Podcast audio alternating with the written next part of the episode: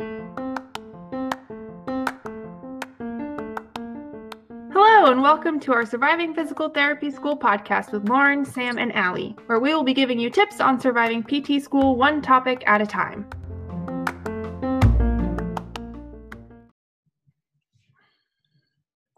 Hello, and welcome to our fifth episode where we will be talking about us muscle activation patterns.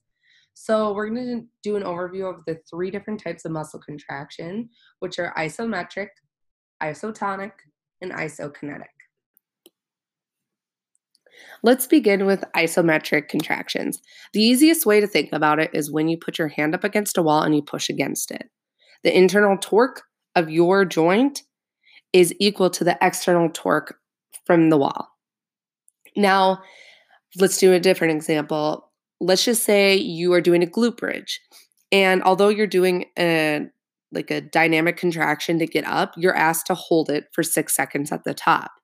That is an isometric contraction.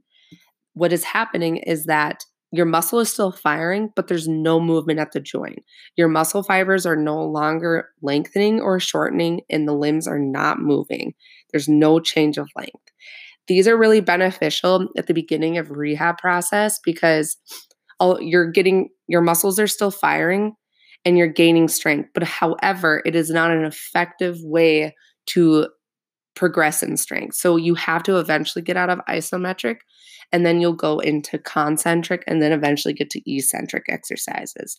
But these are really, really good because you're still stressing your muscles and you'll get there and you'll progress out of it.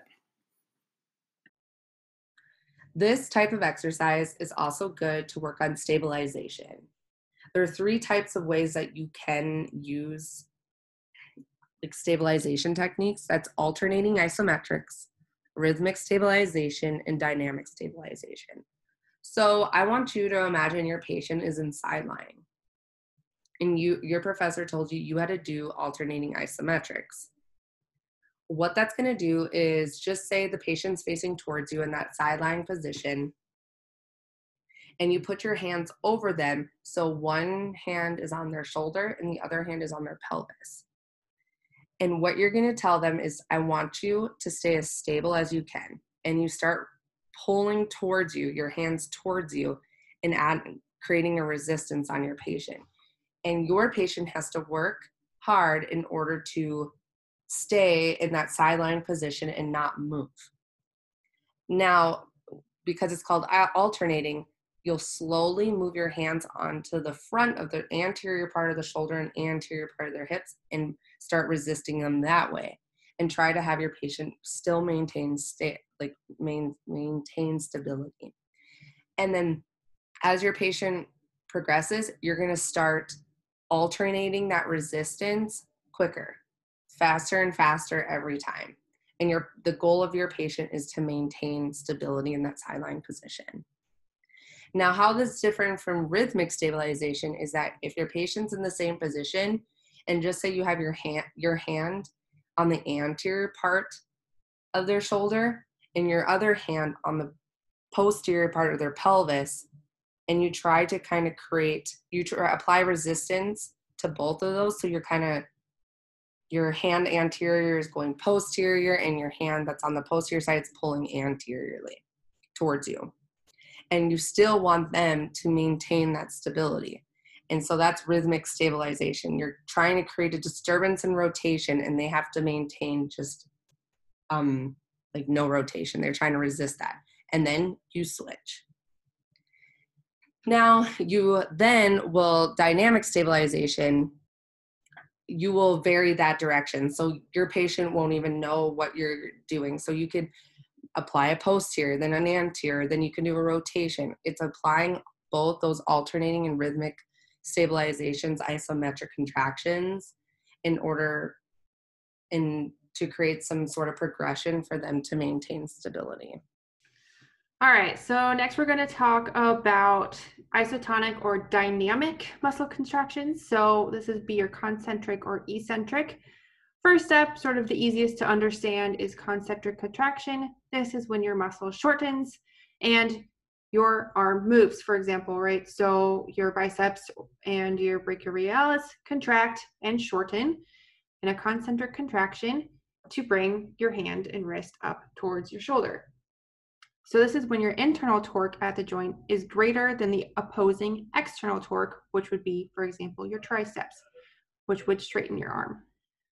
Eccentric contraction, a little bit tougher to understand. This is when your muscle is elongating as it's contracting.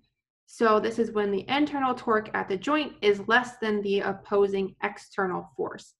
So for an example, if you were to hold out a cup in front of you, if you were to slowly lower that cup, your triceps would be moving in a concentric contraction and your biceps would be in that eccentric contraction because the um, biceps and the brachioradialis are slowly elongating, but also contracting in order to control that motion.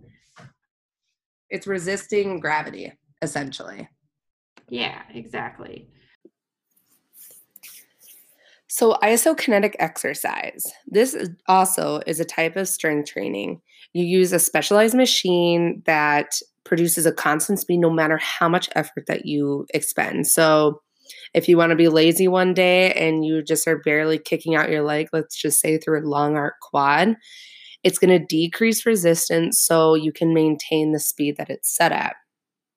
However, if you're feeling really motivated one day and you really want to get after it, if you start doing that faster, the resistance is going to increase in order to slow you down to the speed that it's set at. Now, it also has not only the fluctuating resistance, but you can also um, increase or decrease the arc of motion that you do this at. Now, this helps because it can isolate and target specific muscle groups not only is it used for strength training, it's also used for um, improving. Now, the reason for so you can adjust the target exercise and speed, but also the range of motion. And this helps isolate and target specific muscle groups. Now, this is different from isotonic because your you're allowing the muscles to gain strength consistently through that range of motion while setting that speed and, and adjusting that resistance throughout what type of effort that you put out. And with isotonic, the muscle tension um, can vary throughout the range of motion and it does not distribute as evenly. So isokinetic exercise is hard, but it's really hard to do like functionally because you need that machine. But it's also oftentimes used in like um, post like rehabilitation for like strokes, injuries, um, and it also can help like aerobic capacity. So. Now, isokinetic exercises could really help with any imbalances. Like soccer players tend to have a lot of injuries because their hamstrings are more or have are more strong or le- weaker than their quads. And isokinetic exercises could really help create balance with that. It's really good in um, stroke patients. It's just a controlled means of exercise. However, the limitations are that you're limited by the machine that you're using. And with physical therapists, we really want to do functional specific goals. And you really don't get that with isokinetic, but it is it also a very beneficial exercise. That's right.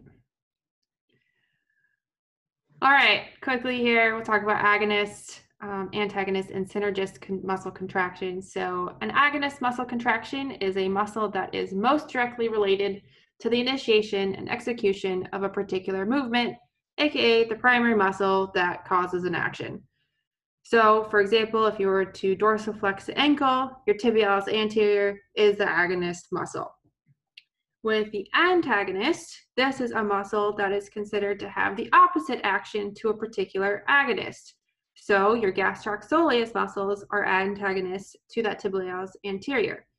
Your tibialis anterior dorsiflexes your ankle, and your gastroc soleus complex opposes that action with plantar flexion. Synergist muscle contraction, these are when muscles are cooperating together to perform a motion. Think of this kind of as your whole body everyday life, but to make it easy, this we'll put it down to flexing your elbow. So an ag- your agonist is going to be your biceps and brachioradialis.